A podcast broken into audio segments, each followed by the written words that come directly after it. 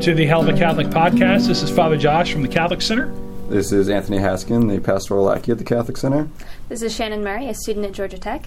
And uh, this is Alex Tatum, the head of apologetics here at the Catholic Center. Your N P R voice? I'm trying out. Yeah, I'm, trying, I'm, trying, I'm trying out the N P R radio voice. Um, later on in the program, Anthony is going to be showing us a new jazz trio from Iceland. It's going to be a great show. No, I've I've been listening to my for the reason we're talking about today. I've been listening to more and more podcasts, and I listened to the one I was on, and I've come to the fact that I sh- sound like a shrill eighty-year-old woman. So I'm trying to, I'm trying to tone it down. So that that actually is a pretty good yeah.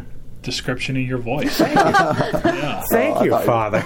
Yeah, that's I'll good. just cry myself to sleep tonight. I mean, exactly, you brought it up. I yeah, wasn't going to say anything. You know? It's like, so uh, we have Shannon on the podcast for the first time today. Yes. Shannon, tell us a little bit about yourself, what you're studying, uh, or or whatever you'd like to talk about. I am an economics major here at Georgia Tech, and as my econ professor keeps telling us, if you're an econ major, you came here for the wrong reasons. So that's exciting and nice to know. Well, so there you go. um, okay, so today we are talking about uh, fasting and Lent and all those kind of things. Uh, as we're making this podcast, it is Mardi Gras, so tomorrow... Uh, we have Doom Ash Wednesday. Approaches. What's that? Doom approaches. Exactly. Doom. Uh, the oh. moment of truth, the reckoning, if you will. The time when people start to think, maybe I should give something up. And they arrive oh, at some idea by the next Friday, and then they fail by Monday. That's that's wow. describes the majority of the Lent of my life. Okay. So...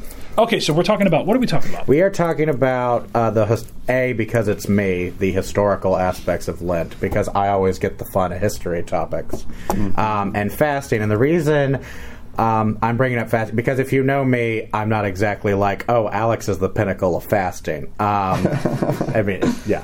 Um, the reason I'm bringing it up is because a group of us here at the Catholic Center, um, Father Josh and I included, and to a certain extent, Shannon, who is apparently who is apparently popping bubbles over there. Um, Anthony refuses to do it, um, but uh, we but started. But if you looked at the four wise. of us, and asked who was fasting, you'd probably say that. um, we started this program called the, uh, it's, well, it's this program called the Nineveh ninety, and it's specifically for um, the hundred-year anniversary of Our Lady of Fatima, which is this year, if you didn't know, um, and it started February.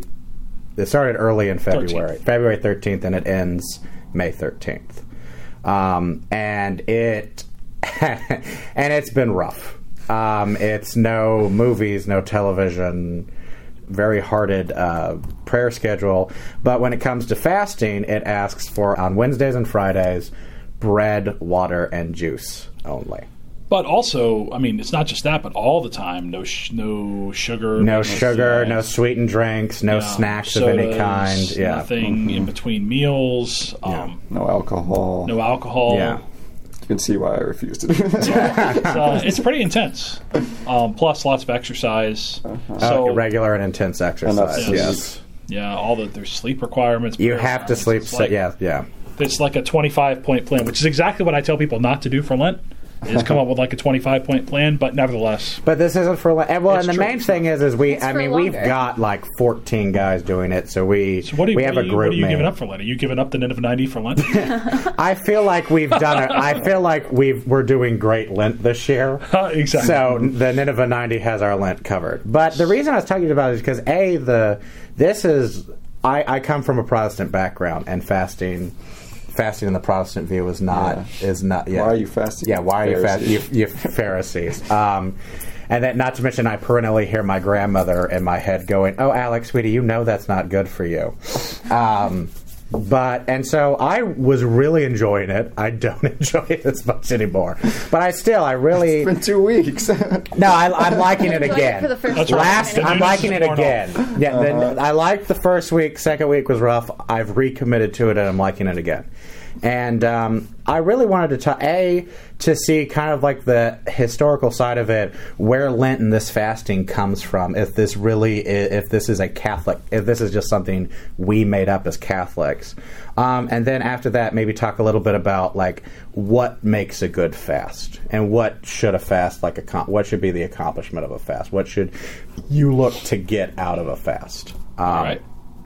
So that that's, that's kind of just introduction why I brought up the talk. Right? So starting off, I thought it would be nice to go to the Bible it's good as a good start. place to start. And you are a convert. The Bible's in here. We're Catholics. Um, uh.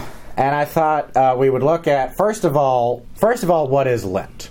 Maybe might be a good place to start. What is Lent? Something one removes from their belly button.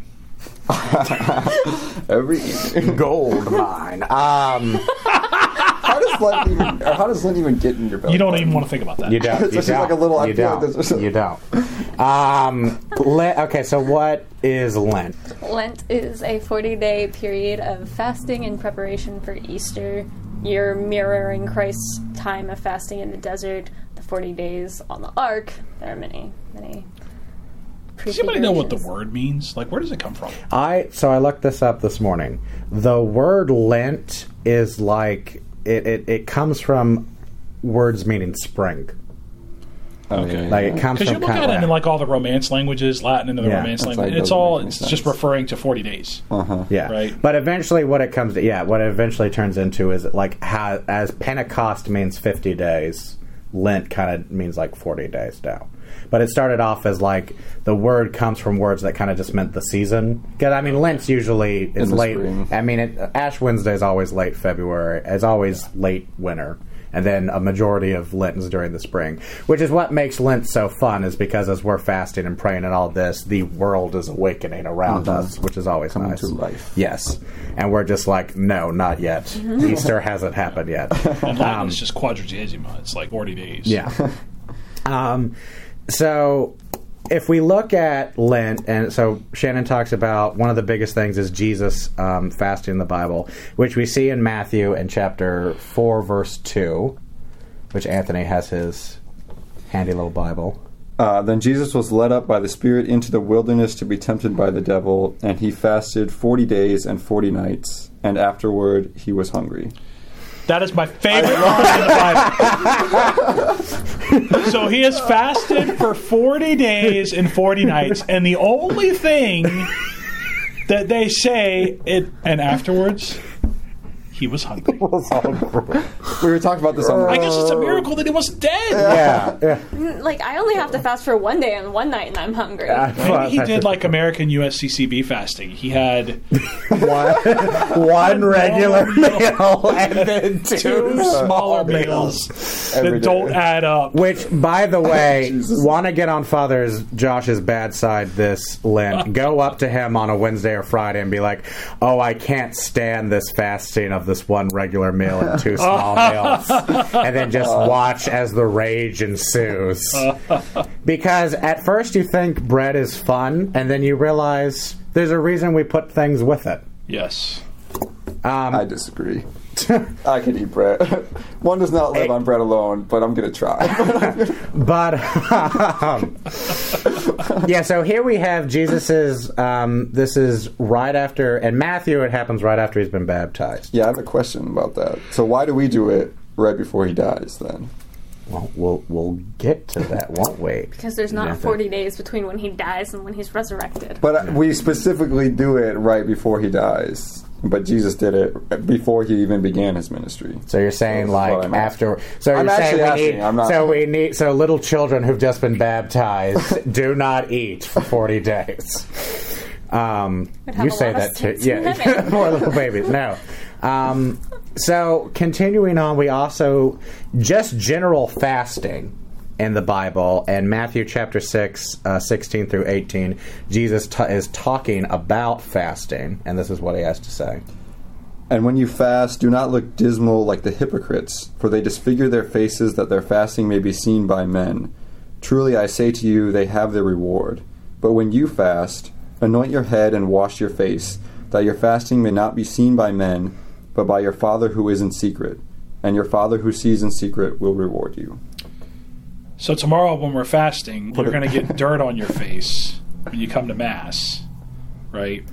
And yet the Bible says to wash it off. Well, it says anoint thy head, then wash thy face. Okay. So I don't know if that... So, I, well, I'm thinking that means no, really, wash it's just, everything. It's just in the United States that we do ashes like this. Really? Everybody else, you sprinkle it on the top of the head. Really? Yeah. Well, that's in Italy, because... in Italy they, they sprinkle the ashes on the head so it lands in your hair, mm-hmm. right? It's not something you... I mean, you walk around Italy with ashes on your forehead, people are like, what is that? What I always like feel... Americans. What I...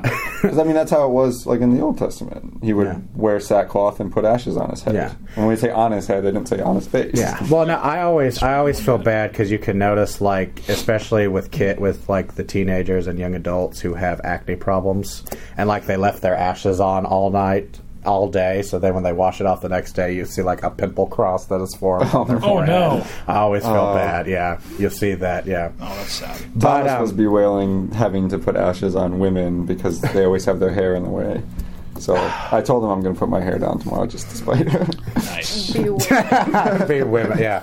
Um, it was Thomas. It was very exaggerated. The point seen is, like, Jesus is, I mean, the whole thing is, like, The, one of the arguments is, like, we made up fasting, and here is Jesus not only doing it himself, but then talking about how you should do it. I've actually never heard the argument that somebody said that Catholics just invented fasting. That, that it's just one of the things that's like, well, no, it's not, we, okay, excuse me, not invented it, but we do it because the Jew, the Pharisaical Jews did it. Oh, and God, that's okay. showing okay. our, it's showing our Pharisaicalness as Catholics.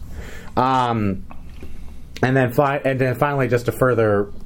go the point, because then the argument is is that Jesus did it because he was, I mean, he hadn't broken the law yet by death. He hadn't broken the Jewish law. So the but reason he's released fasting, from that yeah, in the same way that I, I can eat bacon. Yeah, as that is like we've been released from that it's now. It's so not Wednesday or Friday. yeah, and he's like no one, and so he's like so no one, and no one in the Bible is fasting after Jesus is dead. But then we go to Acts, um, chapter thirteen, verse two, and then chapter fourteen, verse twenty-two. And what do we hear, Anthony? While they were worshiping the Lord and fasting, the Holy Spirit said, "Set apart for me Barnabas and Saul for the work to which I have called them."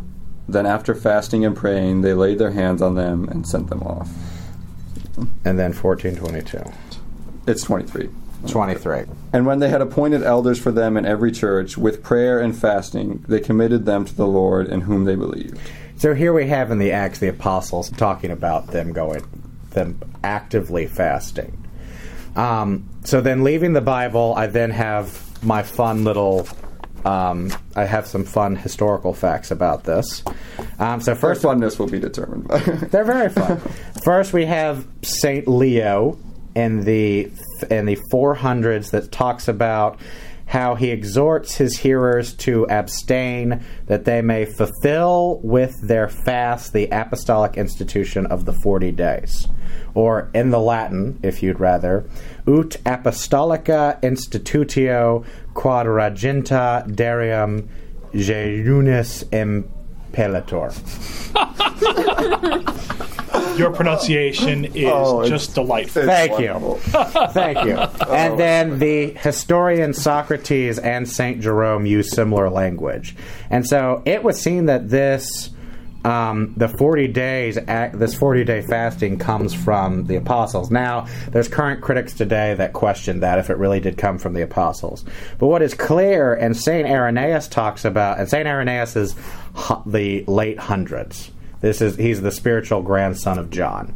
Um, and he writes in a letter to Pope Linus, "For some think they ought to fast for one day, others for two, and others even for several, while others reckon forty hours both of day and night to their fast."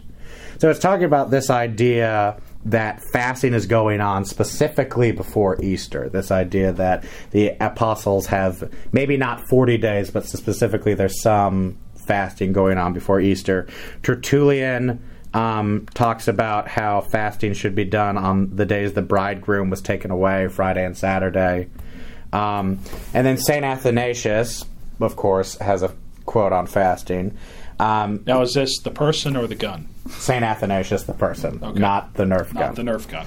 But the Nerf gun will defend it. The Nerf gun will defend, yes. So nobody's going to know what that means. It's the Nerf gun of heresy. It's called Saint Athanasius. Yes. Listen to the next podcast. You'll you'll listen to the R C I podcast. You'll get it. Um, so Saint Athanasius talks about um, uh, how there was fat in the time of Saint Athanasius in Alexandria. There is a forty-day fast that did not include Holy Week. And that, and that this is what he said. To the end of the world is fasting. We who are in Egypt should not become a laughing stock as the only people who do not fast, but take our pleasures in those days. So we see, and, and Saint Athanasius is the three hundreds, and so we're talking, and he and he's doing it from a standpoint of people of Alexandria fast, or the rest of the church is going to laugh at you. Um. But, and then, so we also look at, like Shannon said, we have Christ's forty days, but we see the number forty as like a trial, as like a trial. Um, Noah on the ark, uh, Moses in the desert. And then we also see um, Elijah's, though it's, I don't think Elijah's is forty days, but we see Elijah's exile to the desert. This, this going, this time of going and prayer and fasting. Um, And actually, Saint Irenaeus talked about the forty hours because in tradition, it's believed that Jesus spent forty hours in the tomb hmm. from death to resurrection. So this, again, we see this number of forty, um, and it's we start to see it in the in the fifth um, century. We really start to see in Rome this the six weeks of Lent coming about, um, and the Ro- and the Romans they would do.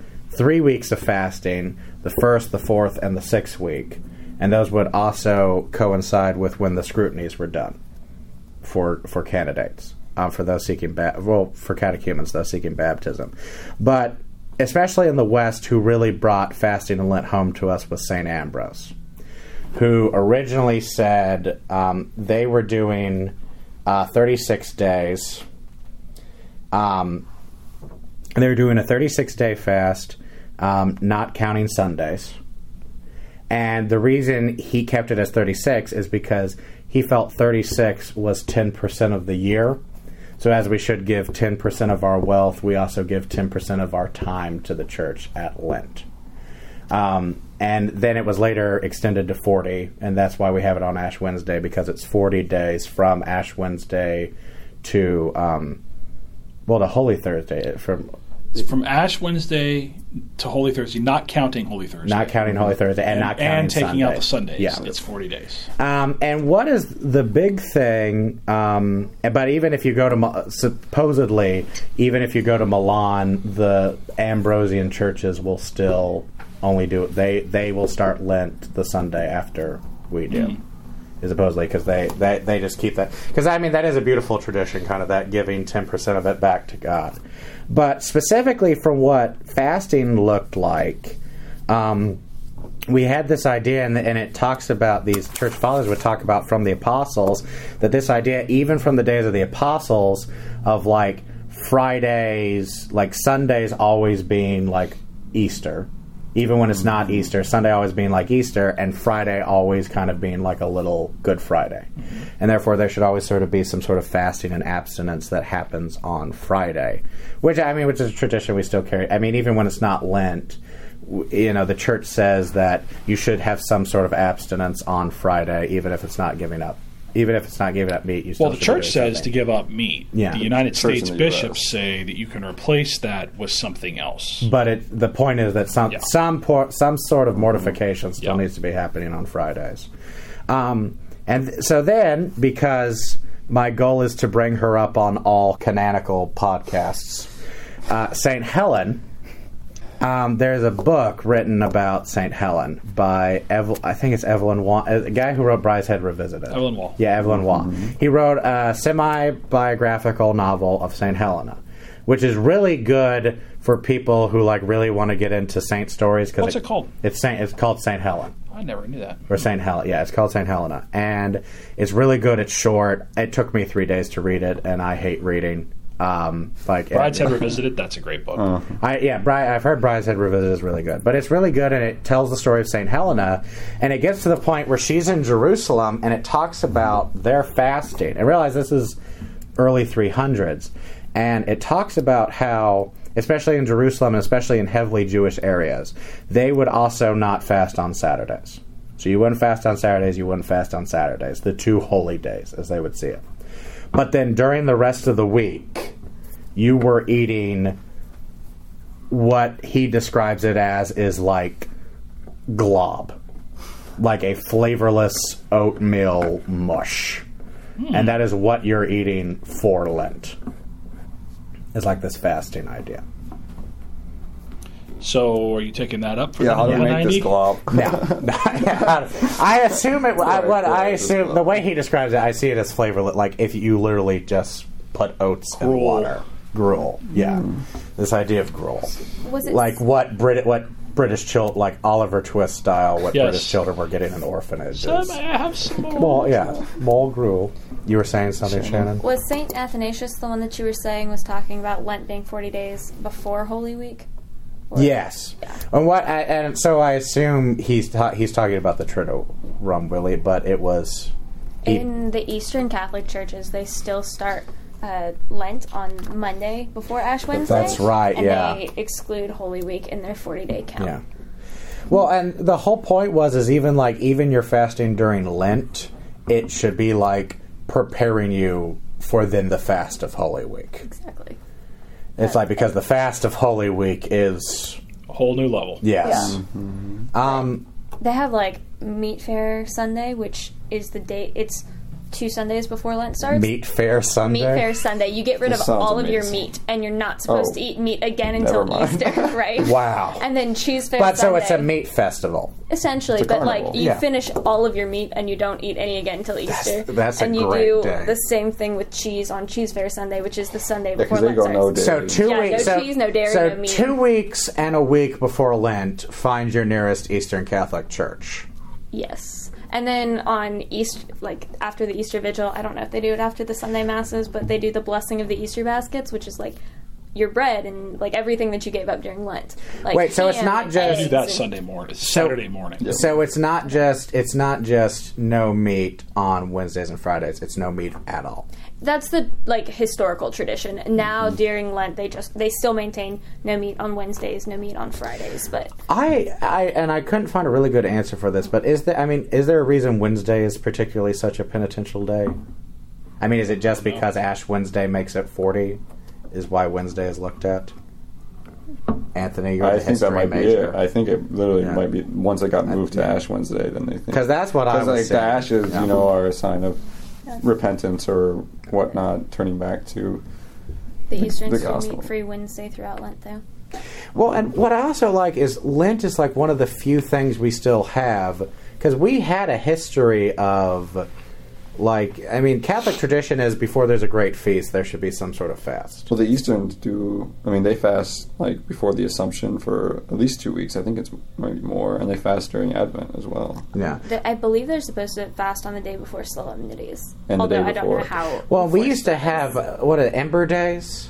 Yeah, Ember mm-hmm. Days in the Catholic Church were, were which were fast days, but also Septuagesima, oh, which yeah. we're in right now, the seventy days. Mm-hmm. Right, so the thirty days leading up to Lent were supposed to be preparation right. for so they'll start forty wearing days, right? Band. So it's like know. I don't I don't remember all the rules, but it's like uh, in the old mass you'd start wearing violet. Uh-huh. Um, you still said the Gloria, but you did something. Oh, you stopped saying the Alleluia. You started yep. using the tract, the tract. Okay, and a mi- the minor fast began mm-hmm. before the okay. great fast. I don't know what the difference between those two yeah. are. Okay, I got surprised. I went over and to Milton, and I, and I was like. Wearing purple. Like, what yeah. day is it? Oh, yeah. It's, oh, yeah. Septuagesima. Well, and it was also like, um, and this is this is still prevalent in Italian families. Is is I mean, Christmas Eve is, was one of the greatest was one of the greater fast days, preparing for Christmas, and then you would see like these Italian families who would start having fish dishes for Christmas dinner, and like this feast of the seven fishes. And like Chiappino, the fish stew. And like you see, there's still prevalence of this in our society, but it's like, I mean, at this point, as ca- trying to get people to do something for Lent is just considered overbearing and ridiculous. And it's like we used to, I mean, Lent just was, I mean, Lent obviously should be the greatest fast time, but I mean, it was just, it was just part of what was a tradition of fasting. Um, so then I, I guess my then my question that I kind of opened, because I've kind of I've taken over with the historical side, but then my question like coming out is like what sh- what should what should a fast do, and what's like a good way, like if you you listen to this and you're like, you know what, this is good, I would like to start implementing, like what is a like what's a good way to start implementing fast, and not to mention hopefully this will come out for Lent, so like people thinking about incorporating fasting into their Lent, what's a What's a good... I have a question, though. How many people are actually listening to our podcast who are not planning on fasting during Lent? You'd be surprised. But maybe this might inspire it's them might to inspire do something them. more challenging. Okay. Don't poo-poo the podcast to, when you're on the podcast, Shannon. Like this, is how you don't, this is how you don't get invited back. I love the podcast. I'm just asking. Well, okay, or then, and then not to mention what makes a good fast. Like, what should be the point of the fast? I think, like, that's a better question. Yeah, because, like, obviously for me, obviously for me, very vainly, I mean, there is part of the fast that, like, if I'm doing this for ninety days, I'm going to look drastically different than I do now. And, like, and is that necessarily a good thing, or is that a bad... I mean, vanity should not be a reason for a fast. But, like, th- that that's the kind of conversation. So opening that up, what do you guys have to say? Because I'm sick of talking. That's a first. I think that's that's kind of a misconception some people have about Lent. They try they want to give something up that's like a bad habit or something, which yeah. is a good thing. Like if you want to get rid of a bad habit, that's fine. But they they kind of miss the like the point of the fast, I guess. Like to improve yourself is good, but I think the point of especially a Lenten fast is more to deny yourself. No. Um, so like I'm giving up something that I. That isn't. A, it's not bad for me if I'm giving up something good to deny myself in order to put myself in Christ's position, like to align myself with His own suffering throughout these forty days. Which I think oh. your point is reflected in a lot of people who essentially treat Lent as like New Year's resolution to yeah, yeah. Like that's not. Should the point. Fasting be hard? Yes. Yeah, I think so. I think it should suck, whether it's difficult or just. It's not fun. Uh-huh. I don't think it's going to be fun. Um, it depends on what you mean by hard. Yeah. Well, okay. Like you can get good from it, but there should. But sh- if you're fasting, should there be times where like you wish you weren't doing this? Well, it depends. Like, what about somebody who really doesn't enjoy eating? Right? There are people like that. I don't understand them, but um, people who just don't enjoy that, or or Spirit the idea of, the of, or what about somebody who's anorexic? Right, the idea mm-hmm. of not eating to them is very appealing. Well, that's the. Right. I mean, that's the thing. Like, if you, ha- I mean, if you do suffer from an eating disorder, obviously, I don't think fasting is the way to go. If anything, you should be. If you suffer from an eating disorder, you should not fast from food at all, ever, without talking to a doctor or a spiritual director or something like that. Mm-hmm. Even if would that also extend to even if you've had it in the past and have like overcome it? Absolutely. Okay. Absolutely. Okay. You got to talk to somebody about that because that's an easy way to get yourself in trouble again. Okay. Well, this brings up the question then about fasting. In terms, does fasting have to pertain to food then? In terms, especially with Lent, okay, lots of people Lent, give up. Our Lent obligations. I mean, we use fast in a broad way. Okay. Yeah. Right. The idea, I think, in Lent today is to do something that's going to somehow accomplish uh, a greater closeness or openness to God's grace during those forty days. Okay. But if we're talking about fasting specifically, right, uh-huh. yeah. I will point out it is fascinating to me how many people will pick something for Lent that doesn't require them to give up something that's really close to their heart. Right? So it's like, I'll choose to add something rather than to give something up, mm-hmm. because I don't want to have to give something up that's close to my heart. But I'm happy to add something for forty days that I can then drop later, because it doesn't actually require me to change my life. Yeah. Right? Uh-huh. But fasting, properly speaking, is to give something up that's good simply for the sake of making space for that which is better. Which is God. And it should be something that, like, I, I know you've made the argument before about chocolate. If you eat chocolate once, twice a week, that's not really well, giving I, up what, something. What I say is, like, do something that's keeping you from growing in your relationship with God. If chocolate is keeping you from growing in your relationship with God, do give it, it up. Yeah. But if that's not keeping you from growing in your relationship with God, that's not something to give up, right? Mm-hmm. If sitting and watching T V instead of attending to your family is keeping you from growing in your relationship with God, which it is if you're sitting and watching T V, give up T V. Now, that's something to give up, right? Mm-hmm. Um, but we got to do something. We should do something that's actually bringing us closer to God and to the life that God has called us to live. So that being said, is fasting a good? I mean, is fasting a good vessel for that? Absolutely. Mm-hmm. Okay. I mean, we could have a whole other podcast about how the virtues are linked and how fasting, being a method of growing in temperance, helps with anything that someone needs temperance in order to overcome, which is basically all of our sensible passions are governed by justice and temperance, generally speaking. Fortitude plays in there some, but justice and temperance is most of our sensible passions. So all the things that we do, right?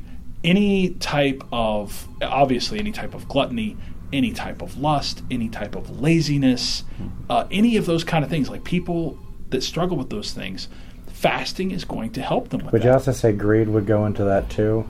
Greed, or is that kind of a different thing? Yes and no, but greed is more of a, it's, it's a violation of justice. Um, and there's other ways to better, better, better address justice. Temperance is really more perfectly addressed by fasting. Okay. Hmm. Um, well, you said it as like our Lenten obligation. We're not, we're called not just to fasting, but to prayer and almsgiving. So should we explain, I guess, what those are? I mean, people hopefully that are listening know what prayer is. Well, but prayer, praying, pray, and then almsgiving, giving, giving to the poor. Not necessarily, wait, not necessarily money, but giving, like giving time or whatever. Yeah, but an alms, alms is money. Mm-hmm. This is the other thing, right? The other thing that we'll do, all the hoops that we will create and jump through to keep from having to give away money. Mm-hmm. Remember, Jesus Christ did not say over and over again that money was going to, that, that things other than money were going to keep you from heaven. He said, he didn't say like giving away my old, you know, an old pair of shoes. He didn't say your old shoes are going to keep you from heaven. Mm-hmm. He said love of money. Yeah. Right? Mm-hmm. Um, money is the thing. I mean, it's hard for us to part with it. And there are no end to the justifications that we will come up with to keep from giving it away. If somebody, uh, focusing on those three elements, what would you say would be a good thing as far as almsgiving is concerned, if like you wanted to address that for Lent? Well, my, my overall recommendation for Lent for the vast majority of people is you have to evaluate whether you've ever had a good Lent. Mm-hmm. If you have never had a good Lent, I say just pick one thing. Okay. Just one thing and do it well. Right? Now, if you're the kind of person who's had a number of good Lents and you always, you're basically able to keep the thing that you give up, then the three-pronged approach, prayer, fasting, and almsgiving, to to add something that has to do with prayer, we don't take that away. Of course. To add something that has to do with prayer. And the one that I most recommend to people is either attending daily mass, if that's possible for you, or a really good one is the short visit to the Blessed Sacrament. Mm-hmm. Right? You just pop in the church, you're there for one minute. You tell Jesus, thank you for the things that are going on in your life. You pray for your family. You pray for your friends. You're there. You're in. You're out. Bada bing. You're done. Right? Um, uh, so that's prayer. Um, fasting we've talked about ad yeah. nauseum, which is also sometimes a product of fasting. Uh, then almsgiving, of course, um, uh choosing to give something away. And again, you could do this in a way that maybe even relates to fasting. Maybe you say that what I'm going to do is something that I would normally buy during the week. If you're the kind of person that stops to get a cup of coffee, or if you're the kind of person that eats out um, a lot, or even just once or twice a week or something like that, maybe you say during Lent, I am going to choose not to do that as part of my fast. And then I'm going to take the money that I would have spent on that, and I'm going to give it to some cause. Um, ideally, this is a cause that is going to assist people in growing in holiness, because that's what holiness, that's what Lent mm-hmm. is about. Mm-hmm. Uh, probably not the Humane Society or, you know, funding whatever it is that people give money to, but something that's going to increase in holiness, whether it's your parish or whether it's some other sort of church organization or something else like that. Okay. Um, that's a, a good basic plan for Lent. If you break your fast, get right it... back on the train. Okay. Get right back on the train. If you did it intentionally, you committed a sin, you need to go to confession, although it's not a mortal sin. Okay. If you intentionally break, if you know you're not supposed to eat meat on Friday, and you say, you know what, I'm going to do it anyway, that's more questionable. Yeah. You definitely okay. need to. You got to get to got to get to confession about that. Okay. Now, it, accidentally doing it's not the same, mm-hmm. yeah. right? But like you, com- so. you completely for you're at breakfast, you completely forget. Yeah, it's I Friday. just finished my I just finished my chicken biscuit, and I'm like, hmm. What's maybe it was a vegetarian chicken. Um, yeah, right. What's the protocol on like you take your second bite of your ch- chicken biscuit and realize it's Friday? And then well, the chicken biscuit. What I do, if I've ever done that, I say, well, you know what? My lack of attentiveness to this, I'm not going to pay for by not finishing this. Okay. Oh, right? Okay. That's what I do. Um, I'm not saying somebody has to do that, but I would love to hear a reason why you shouldn't. Yeah. Don't waste food, Father. True. Uh, let's say like... Don't a... offend God. You know, the other thing I tell people is like, if you're the kind of person that forgets Fridays during Lent, we all carry around these supercomputers in our pocket. Right? Like, set Jeez. the alarms. set Friday. the alarms to tell uh, you. I have mine Friday, set. Friday. I have mine set. Gotta get down. Make that your alarm. I don't have to worry about it now because I'm doing the Nineveh ninety. Uh, Easter Friday, I'm not going to have meat. Well, now the octave. It says it says kind of lessen up on the octave. That's right. I'm going ham on the octave. octave in the literal sense. Now, what's gonna what is gonna what this Nineveh ninety is gonna do is come Our Lady of Fatima. It's going to be the greatest thing. It's going to be history. the greatest yeah. bacchanalia. So, um, so let's say seen. let's say I have a friend who has me over for dinner on a Friday. A friend. Who's not Catholic. And then they happen to be serving meat for Ooh, their dinner. So if you What's get invited someplace on a Friday during Lent, uh-huh. you need to make it clear to the person that Before you can't Lent. have meat. Yeah. Right? Your obligation is first to God and second to man. Okay. Right? So even if you happen to show up and that's just not what they're doing, then you just have to tell them, and I know it's going to be uncomfortable and all that uh-huh. kind of stuff, but you just have to tell them, I'm sorry, I can't have meat today. It's, it's a Friday during Lent. Don't feel bad. I'm going to eat all the other stuff. It's going to be fine, mm-hmm. right? But the best thing to do is tell them in advance. Or, better yet, don't go out on Fridays during Lent. Yeah, it's just a bad idea. Uh-huh. It's your Aunt Carol. She lives in rural Calhoun County, Mississippi. Mm-hmm. The best thing she makes is her pot roast. Tell and her this is probably to go. she's probably and she's going to die tomorrow. Alex, you're she has the gift yourself. of prophecy that she is going to die tomorrow. And the last thing, what is she making? She won't because that's the kind of Then you know what you need to do. At Carol in, in this last day of her life, you need to introduce her to the beautiful Spanish tradition of starting dinner at eleven p.m. and then you just chat for an hour, and at twelve oh one you dive into that pot roast. Okay, okay. And then alternatively, you could introduce her to the one true faith on that oh, no, last day Catholic. of her life. The one is she making what is she making a pot roast on Friday in Lent. She's delusional in her old age. How dare you question the well, morality in, in, of Aunt Well, in Carol. that case, she's, she's, not, she's probably thinking you're eating the pot roast even if you're not. So it'll be You fun. know what? That's a very good point. Okay. Just slap Aunt Carol across the face. That's Get that right. pot roast out of here. All right. Well, Aunt Carol, if you're listening to this podcast, podcast we're, we're, we, uh, we're really sorry. We're praying for you. Exactly. and, uh, and your copying for you. And your pot roast. The Catholic Church hates meat. Oh, here we go. There's always the fillet of fish. That's um, right. There's always the fillet of the Filito fish. That's yeah, right. Just do pasta with no That's no right. meat sauce. Or just bread. Or just cheese pizza. Get a cheese pizza. Cheese, cheese, there is no reason to not order a cheese pizza. Or a veggie pizza or something yeah. like that. You know? Or, pizza. There are every person listening pizza to this podcast has three pizza places that There's deliver always to you. Tofu. No, don't even. The true mortification. If you have questions or comments, please please email us at podcast at gtcatholic.org. And thank you and God bless.